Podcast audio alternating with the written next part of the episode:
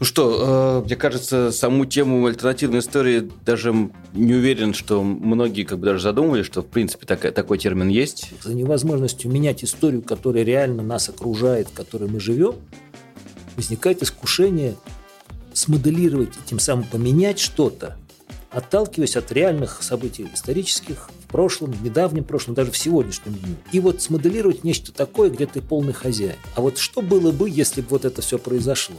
И уже с, сегодняшней, с позиции сегодняшнего дня, говорю, полвека прошло. А все равно это, так сказать, людей будоражит, и они пытаются, так сказать, с этим справиться. А ну, а бывает так, что вот эта альтернативная история грубо говоря, люди начинают потихонечку в нее верить, и она, она и становится ну, историей. И я думаю, что альтернативная история больше не про историю, а про психологию людей современных. Всем привет! Э, это очередной выпуск подкаста «Вот эта история».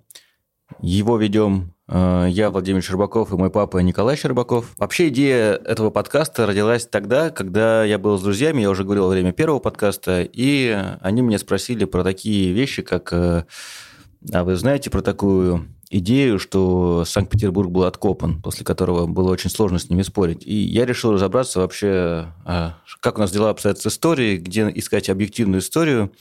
И сегодня хочется поговорить про вообще такую концепцию, как альтернативная история.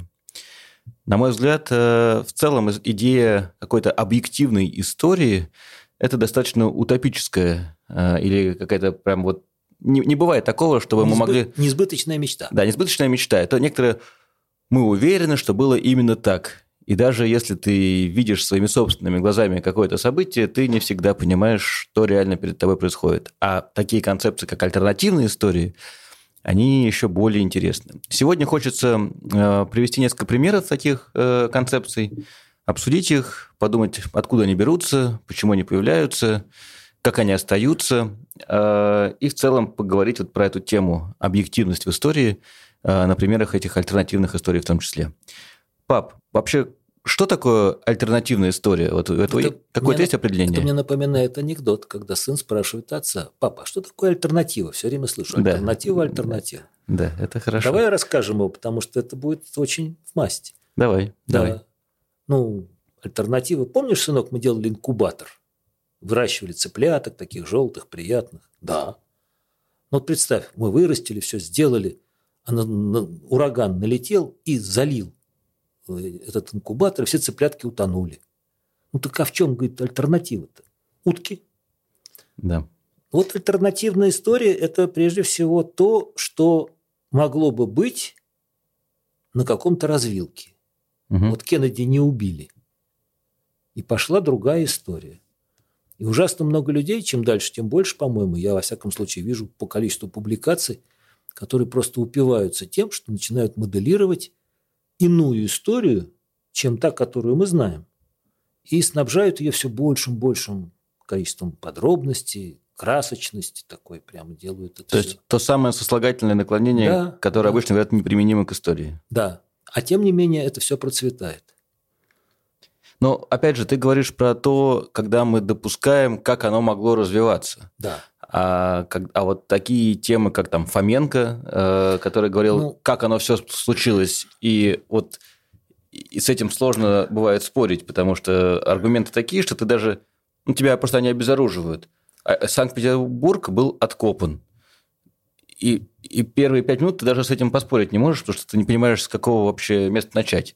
А в случае с Фоменко, там, математические выкладки, в которых куча ошибок и так далее, но, опять же, это какая-то тоже альтернативная история, как мы к этому пришли. Ну, Михаил Михайлович Жванецкий предлагал в такой момент спросить паспорт, и правильно ли вклеена фотография. И тогда все становится на свои места, потому что человек теряется и перестает заниматься глупостями. Мне кажется, что э, с альтернативной историей сейчас обстоит все очень интересно, потому что э, за невозможностью, и она действительно такова в многих странах, в многих обществах, за невозможностью менять историю, которая реально нас окружает, в которой мы живем, возникает искушение смоделировать и тем самым поменять что-то, отталкиваясь от реальных событий исторических, в прошлом, в недавнем прошлом, даже в сегодняшнем дне. И вот смоделировать нечто такое, где ты полный хозяин. И там ты можешь распорядиться. А ты можешь просто тоже вот озвучить какие-то основные идеи концепции вот там того же Фоменко? Нет, Фоменко, не стоит я брать? предлагаю Фоменко, во-первых, это не альтернативная история, а это, так сказать, Псевдо. фантазмы, да, даже не фантастика, а такие фантазмы натужные. Э, и об этом можно отдельно поговорить, что там тоже есть о чем поговорить, но уж больно, ну, в любом книжном магазине сейчас целая полка есть из произведения Фоменко. Угу. Ну, а есть точно так же антифоменко тоже не меньшая полка, угу. где серьезные, взрослые, серьезные люди, хорошие специалисты как раз ну, опровергают очередной выпуск Фоменко или какие-то давние, так сказать, его утверждения. Так что это не требует сейчас вот все мешать в одну кучу. Но правильно, как вот мне кажется, что как раз за счет того, что появляется антифоменко, сам Фоменко тоже продвигается. То есть, грубо говоря, ну, как именно это и позволяет действие, ему... Действие, противодействие, так сказать, на этом все держится. Но если ты говоришь о примерах, так сказать, каких-то отправных точках, то их, в принципе, много. Там начинают с Тита Ливия, который рассуждал об Александре Македонском, что вот его империя, если бы он не умер, она могла бы там пойти по другому пути. И вот таких вот авторов очень много, с очень давних времен, повторяю. Но сейчас это просто бум альтернативщиков. И я думаю, что на любом книжном развале за 100 рублей, там, за 50 рублей вы можете найти ну, прям подборки книг, угу. какой-нибудь э, переходящий герой, обычно это майор или полковник какой-нибудь, который меняет всю историю, проникнув, а, как правило, в недавнее или почти вот во вчерашнее будущее, и там что-то подкрутив, создает из державы империю. Из... Но все-таки это художественная литература, фактически. Нет, это художественная, мало высоко художественная литература, как mm. правило. Это не фантастика, конечно. То есть это, конечно, это и фантастика, но это вот именно альтернативщики, которые теперь вот в этом всем живут.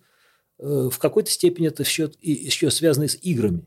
Mm-hmm. Потому что когда ты начинаешь играть в некоторые категории игр, не просто в стрелялки, а вот такие построения, да, ты тоже, в общем, хочешь как-то реализоваться за невозможностью сделать это реально, в реальности. А из э, классических э, отправных произведений, которые вот прямо вот основы закладывали, я вот тебе рекомендовал тогда посмотреть. И э, только что в 15-16 году вышел фантастически популярный сериал на основе романа 62 -го года. То есть спустя полвека экранизирует роман фантастический, где, казалось бы, ничего не произошло, ничего не, не сбылось, а тем не менее он сейчас прямо вот бум, э, который называется «Человек в высоком замке» американского автора, он был очень, так сказать, продвинут. Вот эти вот «Бегущие по лезвию бритвы» и многое другое, mm-hmm. что уже тоже было экранизировано. Теперь еще вот привело к экранизации этого человека в «Высоком замке». Там альтернативная история Второй мировой войны и последующего развития человечества. Антигитлеровская коалиция проигрывает, угу. мир завоеван э, нацистской, так сказать, э, нацистским союзом, и теперь им остается уже разбираться между собой. Соединенных Штатов нет, ну и так далее, и так далее. Там много можно подробностей приводить, и забавных, и удивительных. И вот сейчас это оказалось востребовано. Угу. Вот такое видение мира. А вот что было бы, если бы вот это все произошло? И уже с сегодняшней, с позиции сегодняшнего дня, говорю, полвека прошло. А все равно это, так сказать, людей будоражит, и они пытаются, так сказать, с этим справиться. Ну, я еще хочу сказать, что э, у нас э, в нашей вот относительно недавней действительности, ну, Аксенов с островом Крым. Вот угу. тебе альтернативщик, живой, классический. Да? Или э, уж совсем классический Марк Твен «Янки при дворе короля Артура». Да? Э, перенос и, так сказать, другая совсем вселенная, которая выстраивается, потому что туда, так сказать, двигатель внутреннего сгорания затащили. Ну, все-таки к этому относишься как к какому-то такой фантастике или художественной литературе, где просто человек создает свой собственный мир – там, но, э, ну, но условно, вот, Толкин это тоже, как бы, знаешь, практически альтернативная не история. Не совсем. Там, ну, все-таки отправной точкой должно быть какое-то реальное событие. Ну, да, да. Сейчас еще очень модно в этом же русле находится э, жанр попаданцы. Что это? Это когда человек попадает, неважно под как, воздействием каких сил, так сказать, угу. ну, путешествие или во времени, ну, чаще всего путешествие во времени. И вот эти попаданцы, которые, так сказать, где-то оказались, и они знают, что будет дальше. И они с удивлением видят, что да, оно так и идет в ту сторону. А им хочется что-то подкрутить, что-то поменять. Наши отечественные фильмы, которые сняты на эту тему. Ну да, там, ну. мы в будущем. Или да, да, да, да, да. Это, причем это, видите, они же делают и развитие, так сказать, продолжение востребовано. Но и есть еще тема в этом же русле находящаяся.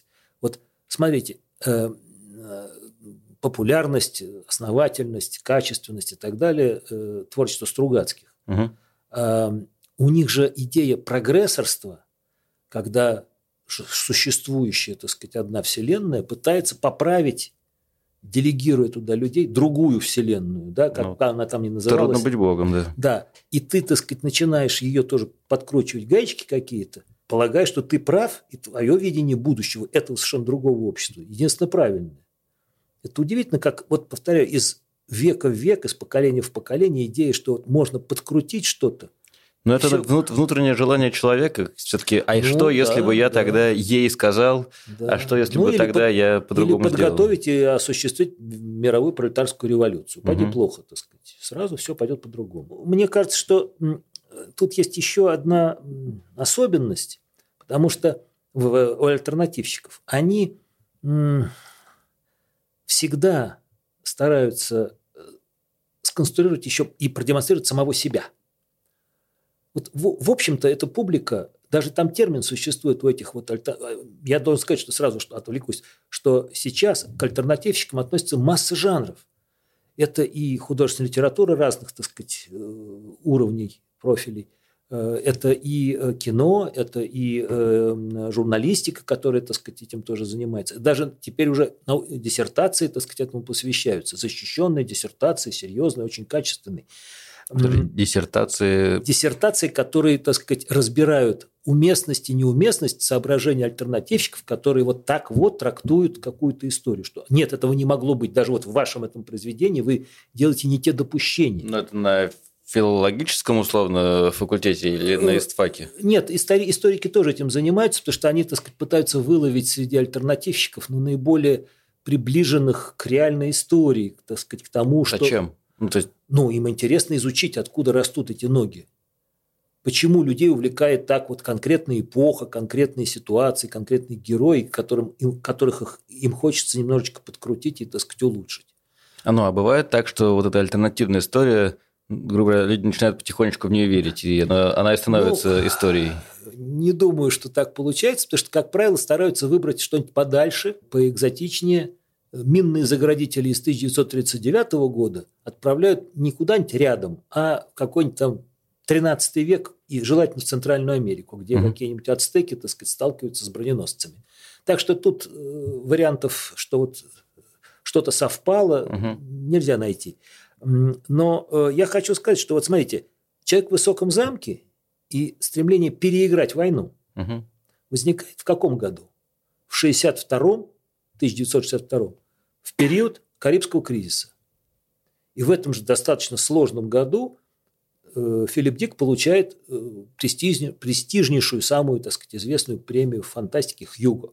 Угу. Потому что вот все понимают, что вот такой катаклизм в окружающей нас действительности, вот Карибский кризис, ракетный кризис и так далее, э, он заставляет задуматься о том, как мы дальше будем развиваться. Вот где, так сказать, эти критерии Э, исторические, которые позволяют на что-то надеяться или, наоборот, отчаиваться, заставляют. Ну, то есть, э, эта история альтернативная, она в том числе как некоторая такая методичка для текущих ну, да, управленцев. Да, да. Предупреждение некоторые... такое, так сказать, своеобразное. И интересно, что вот, ну, я не хочу называть западная, но фантастика не, не отечественная, она очень осторожно к этому относится. Там всегда присутствуют в этих многочисленных публикациях и раньше, и сегодня какие-то стражи, которые удерживают от ну, героев, там, угу. происходящее от того, чтобы все поменялось. Они следят, если уж ты, так сказать, замахнулся на исправление, то они должны быть строго регламентированы, чтобы человечество не пострадало. То есть они борются вот... И грянул гром. Да, но дело в том, что вот эффект бабочки, угу. Брэдбери же ее, так сказать, сконструировал эту вот мысль, да, она да. до него тоже существовала, но он ее очень талантливо назвал и так далее. Вот чтобы эффект бабочки не, не состоялся, то есть не произошел. Угу. А в отечественной э, теперь уже Все очень... можно напалмом сжечь и разрушить то есть, до, ну, запросто, до основания. Запросто. И никак, никто тебе не указ. Вот потому я говорю, что это еще, ко всему прочему, очень сильная картинка психологическая. А это а, а ну, почему ты так думаешь происходит?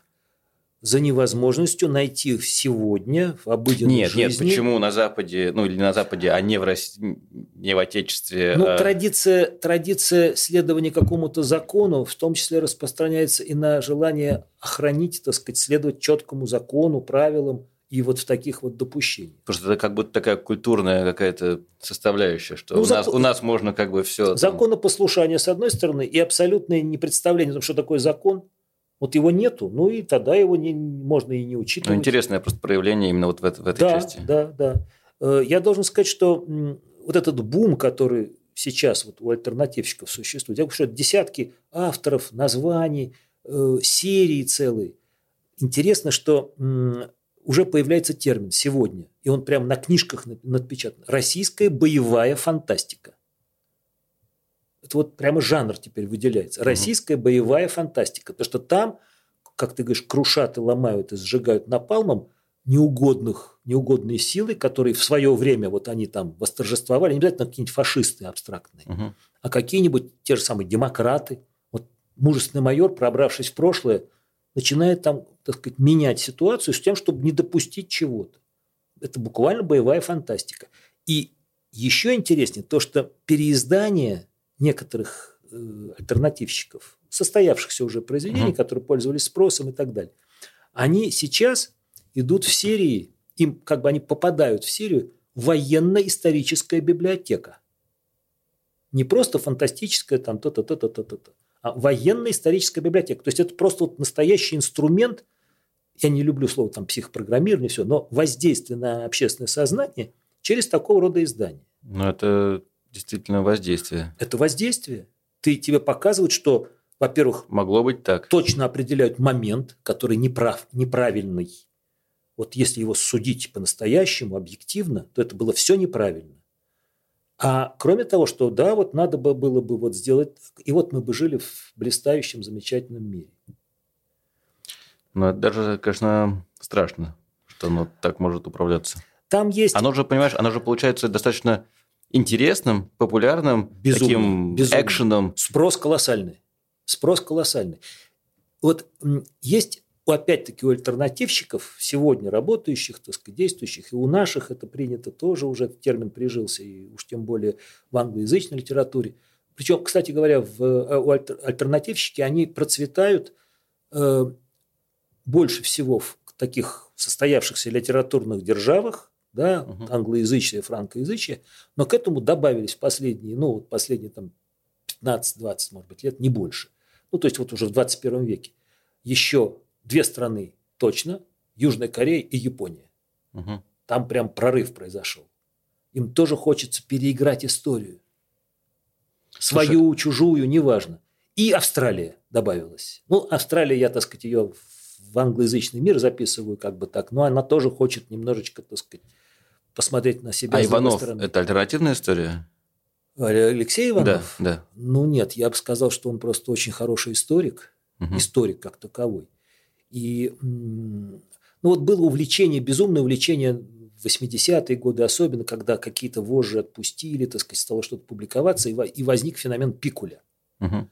У Пикуля все герои говорят, действуют и чувствуют так, как мы как люди 80-х годов или 90-х, или, ну, когда вот, так сказать, когда оказался востребованный и популярен. Меня лично очень раздражало, то, что ты речь шла о екатерининских временах, предположим, а человек там, так сказать, для него все не указ, все. Ну, у Иванова не так. А Иванов, у него предшественники есть замечательные, например, Дмитрий Балашов с великолепным, так сказать, целым, целой серией романов про отечественную историю, причем очень сложную историю, раннюю русскую историю, вот, ну, это художественные романы? Или это художественные романы, где никакой альтернативной истории не рассматривается. Он очень досконально, подробно описывает, так сказать, события, ну, дофантазируя какие-то процессы, не дофантазируя, но до, до, до, достраивая какие-то процессы, которые нам до конца неизвестны.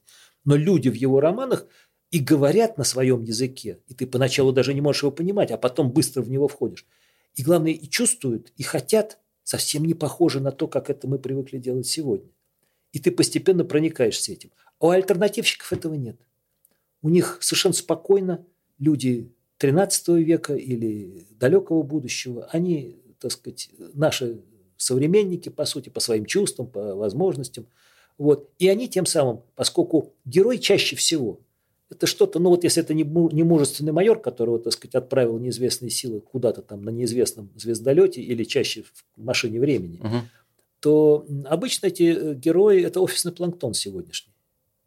Те люди, которым очень, так сказать, хочется что-то сделать, ну, или лень. Ну, чтобы ты мог максимально себя спроецировать да, на этого персонажа. Да, да, да. И вот они пользуются огромным спросом, эти герои, и они, так сказать, состоялись в этом неизвестном прошлом.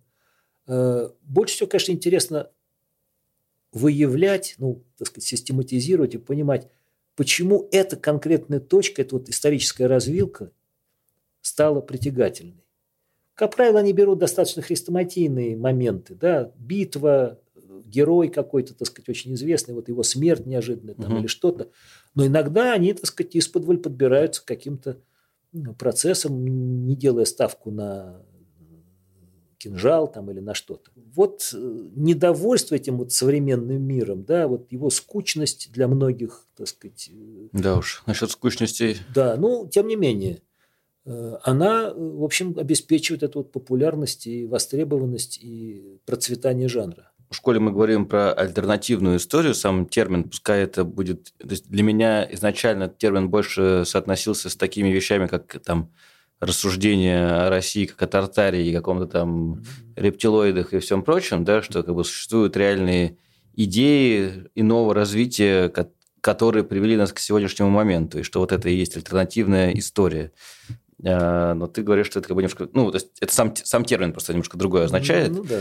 а, хотел тебе задать вопрос, уже чуть-чуть другой, про то, может быть, ты можешь какие-то привести примеры, когда мы знаем историю, вроде бы знаем историю, но потом случается какое-то историческое открытие, которое ее переворачивает вот максимально наоборот, или что-то такое. Вот насколько история а, подвижна в этом плане, а, изменяема, и, можем, и насколько там какие-то вещи там незыблемы или зыблемы? Ну, я должен сказать, что к, к чести современных историков, они достаточно скрупулезно и ответственно относятся к тому, чтобы э, вот восстанавливая, воспроизводя или, так сказать, анализируя прошлое, эм, не делать таких вольных допущений, э, которые позволили бы вот через какое-то время опровергнуть их полностью или, так сказать, сегодня все-таки это базируется на очень серьезных методах исторических исследований. Это будет скучный тогда ответ такой, потому что угу. надо будет прибегать к э, перечислению тех Не, но... инструментов, которые есть в арсенале историка сегодня. Ну, а расскажи каких, каких-то инструментах. Нет, ну, думаю... например, ну, вот смотри, э, за последние 20 лет, я опять беру условно, может быть, кто-то ну, профессиональный да. скажет, что даже уже 35 лет, но э, полностью, с одной стороны, переписана история первобытного общества. Потому что мы настолько ее лучше теперь знаем, потому что даже страшно становится. А с другой стороны, базовые вещи не поменялись. Она стала гораздо красочнее, подробнее, деталях что-то мы знаем, но принципиальные вещи ни Дарвина не отменил, не, не отменился, так сказать, он никуда, ни какие-то географическая вот эта вот принадлежность, так сказать, э, ни э, процесс миграции. Ну, по-прежнему от обезьяны, а не от там, да. Ну, да, не совсем от обезьяны как таковой, а от ну, понятно, да. Пре- прото-человека, да, вот прото-примата. Вот. Эм, благодаря тому, что появился, ну, вот такой, как сказать, изумительный инструмент, который даже никто не надеялся, не мечтал о нем, как ДНК-анализ. И угу. вот тебе уже, так сказать, рассуждения идут о том, кого больше, так сказать, поскольку каждый относится к одному виду, но черненький, беленький, желтенький и так далее. И вот, значит, как там их все соотносить. Эм, с одной стороны, повторяю, появился колоссальный красочный мир, а с другой стороны, э, он настолько усложнился, что теперь даже уже специалистов вообще по первобытному обществу надо поискать они уже такие уже специализированными становятся. Угу. Кто-то занимается денисовцами, кто-то только неандертальцами, ну и так далее. Э, значит, нету здесь пересмотра пол, полного концепции, так сказать, развития человеческого общества. Э, Средневековье, да, ну такой вот необыкновенно любимый период в разных регионах он сказать, в разное время начинается, заканчивается, но в целом мы понимаем, о чем идет речь, когда говорим Средневековье но тоже нету принципиальных пересмотров. Ни с точки зрения хронологии периода. Ну хорошо, нет, вопрос мой, а было ли такое, вот из, из, твоего ну, было, например? Ну, было, но, но никто же, так сказать, не пропускал, не вымарывал в рукописях и в хрониках период, чтобы что-то там подстроить. Это мы сейчас к Фоменко возвращаемся. Угу. Что вот хитрые монахи когда-нибудь взяли, да и вырезали там 300 лет истории. Или добавили 300 лет истории. Ну, мы все больше и больше получаем не, даже не подтверждение, а свидетельств тому, что мы в целом понимаем историю верно, последовательность смены эпох, так сказать, э, особенности того или иного периода, через археологию, которая сегодня имеет колоссальные возможности, подводная археология, вот тот же самый ДНК-анализ. Но летописи, они же тоже нам как бы большую часть информации передают, Но ну, а они через некоторую больше, призму сделаны. Летописи больше не становятся, к сожалению. Ну, находят еще, так сказать, какие-то вещи, но они... Не, понятно, но просто летопись – это некоторое э, прочтение все-таки, да. восприятие, и там то, что мы воспринимаем через летопись – это восприятие того человека и того, как вот, вот если сейчас, сегодня да, человек возьмет, начнет писать летопись, не дай бог, наверное, то, то что он там напишет, это будет неясно что, потому что он сможет написать именно вот там, посмотрел Первый канал, прочел «Медузу» ну, или э, да, BBC. Да. И вот как бы ну, что вот из этого? Ты, так сказать, сейчас подтверждаешь мой тезис, который я уже частично так высказал, что нельзя Э, наши привычки, наше восприятие действительности, наши э, возможности экстраполировать, вот, так сказать, в период, когда создавались летописи. Угу. То, что сегодня создается вроде как летопись, это не летопись на самом деле. Это твой, так сказать, частный субъективный взгляд на то, что ты увидел кусочек. А летописец прошлого, он тоже видел немного. Но все-таки он по-другому воспринимал окружающее, у нас ведь очень мало летописей, которые напрямую фиксировали происходившее вот во время, когда они создавались. Это, как правило, отфильтрованные, переписанные, пересказанные, так сказать, еще и еще раз э, свидетельства не современников происходившего, а людей, которые жили много позже. Они переписывались. И счастье в том, что у нас... Там, например, Пугачевский бунт через Пушкина, который проехал и ну, все это собрал. Это, это, так сказать, самый благостный вариант. Когда, ну, это просто да, близкий пример. Да, да, близкий пример, и это близко по времени. То есть угу. Пуга... Э, ну, он свидетелей Пушкин мог опросить. мог опросить людей, которые врали как очевидцы, но все-таки, так сказать, были очевидцами. Но у нас есть еще замечательная возможность, когда мы...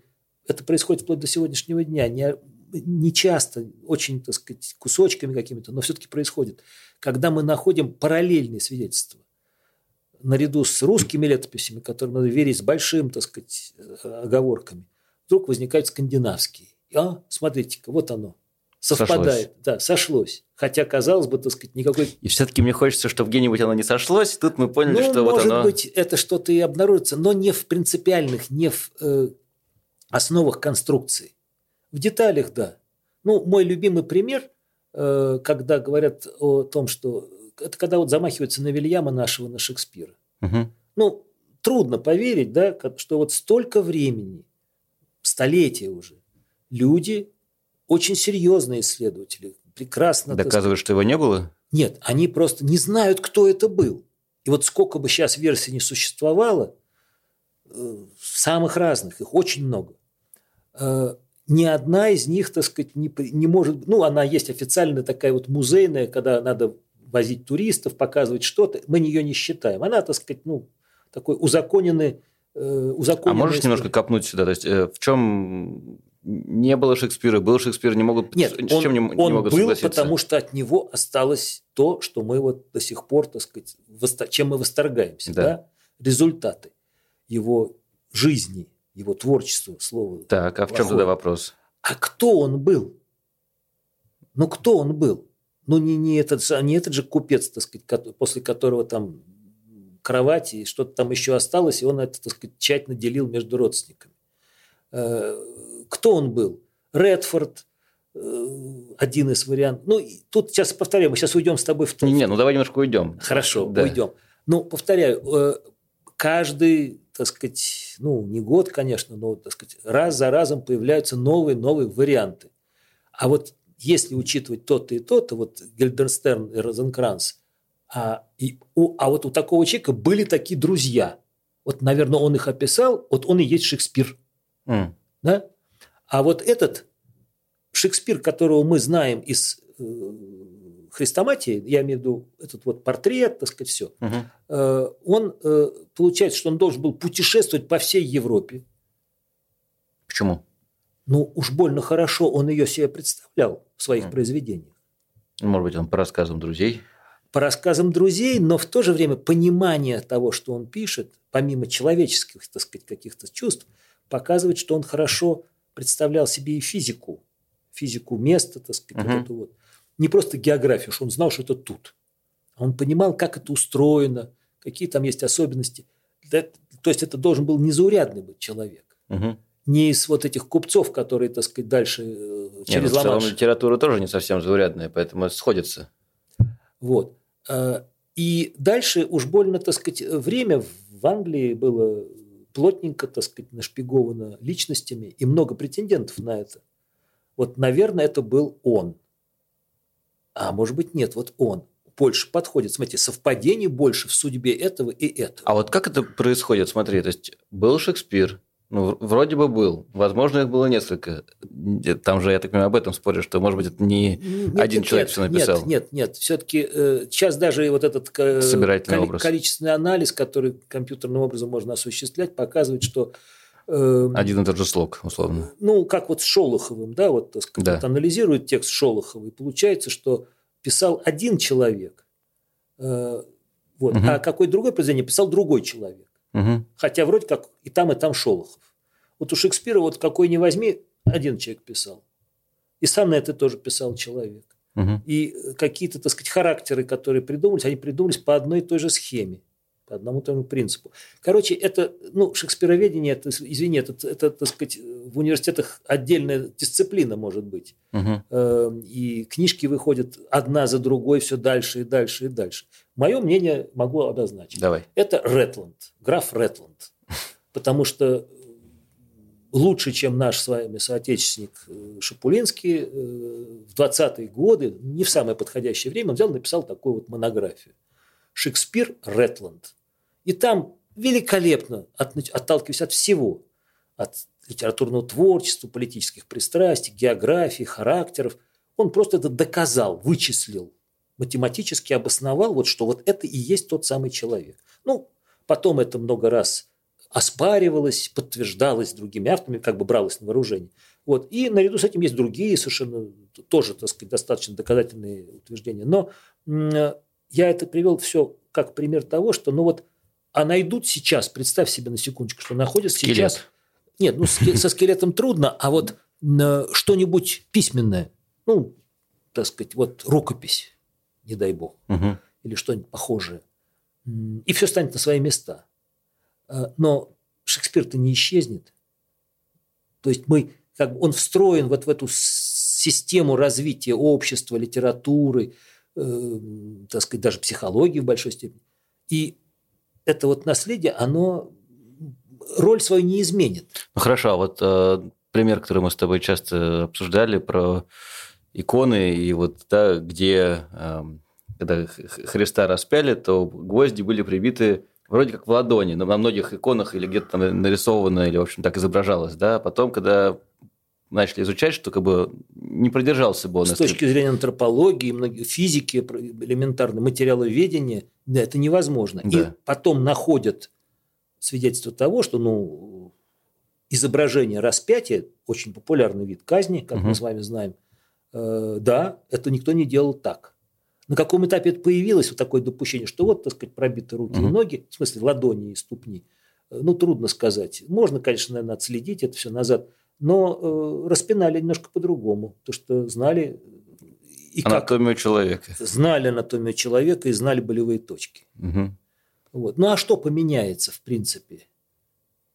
Если, так сказать, вот, ну, Туринскую плащаницу сейчас вот начнут так сказать, еще, еще одним новым видом, э, с помощью какого-то нового вида анализа, ее еще раз датируют, угу. и что поменяется? Ну, наверное, так сказать, более отчетливо подтвердят, что это фальшивка. Угу. Давняя, очень старая, но фальшивка. Но с другой стороны, а что поменяется? В религиозной концепции вряд ли что. Ничего, да. Да, может быть, просто в отношениях к конкретным людям, которые это дело сфальсифицировали, так сказать, пустили в оборот, ну и прекрасно себя чувствовали. Так что я не думаю, что можно ждать э, каких-то принципиальных поворотов в трактовке больших периодов, каких-то событий конкретных, процессов или личностей.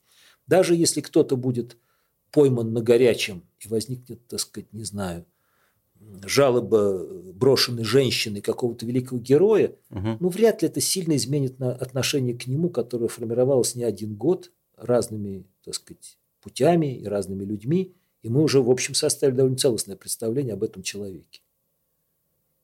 Я хочу просто еще, вот пока не забыл, отметить, что э, есть очень интересный э, эффект, феномен, феномен, э, касающийся времени. Вот ведь все альтернативщики, о которых мы сегодня говорили, э, попытки что-то там перекроить, найти какую-то болевую точку, развилку истории, они, как правило, относятся к прошлому. Ну, редко кто путешествует в будущее и там что-то пытается подкрутить. Это из общей массы такого рода произведений, раз самых разных, это какие-то крохи. В кино. Э, ну, «Назад в будущее». Да, «Назад в будущее», да. Ну, там уже, по-моему, к концу люди запутываются окончательно, и, и уже даже это не важно. Угу. Там скорее поведенческие вещи важны. А вот в нашем таком отечественном и вообще евро, европоцентричном мире, где есть почти совпадающие, ну, немножко отличающиеся по названию времена. Да? У нас есть как бы прошлое, настоящее и будущее. И past, present, perfect. Ну, вот я говорю, они могут, так сказать, вари- вариации некоторые существуют угу. у отдельных традиций. Вот. Но ведь мы э, совершенно из, выпускаем из вида, а это все становится сейчас, так сказать, вот у альтернативщиков все важнее, что это далеко не единственная трактовка времени. Э, в огромной массе и культур, и традиций эм, прошлых времен несколько. Э, настоящего с ним хуже всего. И будущих тоже несколько вариантов. Ну, в английском тоже несколько прошлых Да, времен. но я имею в виду, они, в отличие от тех, к которым мы привыкли, они работают без, так сказать, перерыва. Прошлое, оно никуда не девается. Оно как бы продолжается, и оно с нами все время а будущее, оно давно началось, мы, так сказать, сейчас через него проходим, через это будущее, и устремляемся вперед, ну, вперед или в будущее, потому что у нас, если вперед, то в будущее. Угу. А там немножко другая, другой подход к временам. И я вот хочу... А там это где? Э, в других культурах, других традициях, которые не очень у нас известны, не очень популярны. Но вот самый сложный язык в мире, которым считается иракесский. В нем... Это, это чей язык? Это язык э, североамериканских индейцев, угу. иракезов он считается самым сложным с точки зрения грамматики. Так вот там, по-моему, 27 времен, если не больше. В том числе для прошлого для будущего, их тоже много-много-много. И они все взаимосвязаны, вот они, как бы, так сказать, нету разрыва между ними. И ты должен, строя фразу, там, и понимая, так сказать, описание, все, ты должен это все время учитывать. Э, нам это не сразу может, так сказать, стать посильным. Угу. Но я хочу сказать еще, что вот Лев Николаевич Толстой, который «Дрожание моей икры» есть великий знак. Все мы помним, так сказать, да, школьный курс литературы и так далее. Э, и соображение, а вот если бы он не болел насморком, как бы вы, они выиграли битву, и все пошло по-другому. Так вот, Лев Николаевич Толстой, он когда заболел, будучи там 17 или 18 лет от роду, и попал в больницу, в госпиталь, он там стал вести дневник. Писал каждый день. Такие блокнотики, ну, тетрадочки скорее были. Угу. И у него каждый день он писал, что надо сделать, и какие-то перечислял подчас мелкие, а подчас очень значимые дела. А на следующий день он обращался к этой записи и писал, что, что значит, выполнено и что теперь надо сделать. Чаще всего э, у него, ну не чаще, но очень регулярно он писал, что не получилось, не успел, так сказать, не сделано. Но самое интересное, что у него вот этот, эти записи всегда относятся или к тому, что не получилось тогда, там было запланировано, или к будущему. А для настоящего времени у него нету ничего. То есть человек живет или прошлым, или будущим. Угу. А где настоящее? Как его потрогать? Оно тут же превращается или вот в недавнее прошлое, или опять, так сказать, мы чувствуем себя вот в том, которое еще не произошло. Ну, сегодня, завтра будет вчера. И вот это вот желание альтернативщиков вырваться из того, чего почти нет, угу. который их не удовлетворяет. Устремиться назад, там подкрутить, а или радикально поменять, а потом перенестись, так сказать, и торжествовать в этом теперь уже улучшенном, почти настоящем, это очень интересное стремление. И я думаю, что альтернативная история больше не про историю, а про психологию людей современных. Не говоря уже о том, что теперь, когда они получили возможность вот такой вот эксбиционизм, когда они себя, так сказать, показывают через эту альтернативную историю, какие мы могли быть талантливые, какие мы есть талантливые. И это можно делать на огромной публике. Я не подозреваю всех авторов потому что, в том, что они хотят там кому-то что-то доказать. Но вот люди, которые этим увлекаются, им хочется быть гораздо лучше, и это очень легко сделать через альтернативные истории.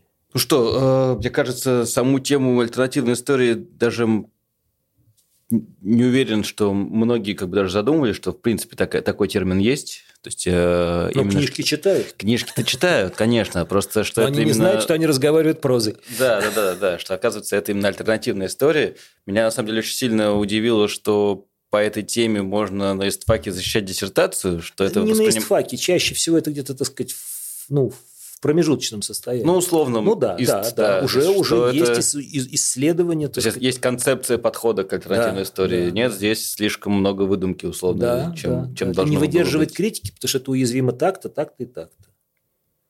Да, это, конечно, интересно.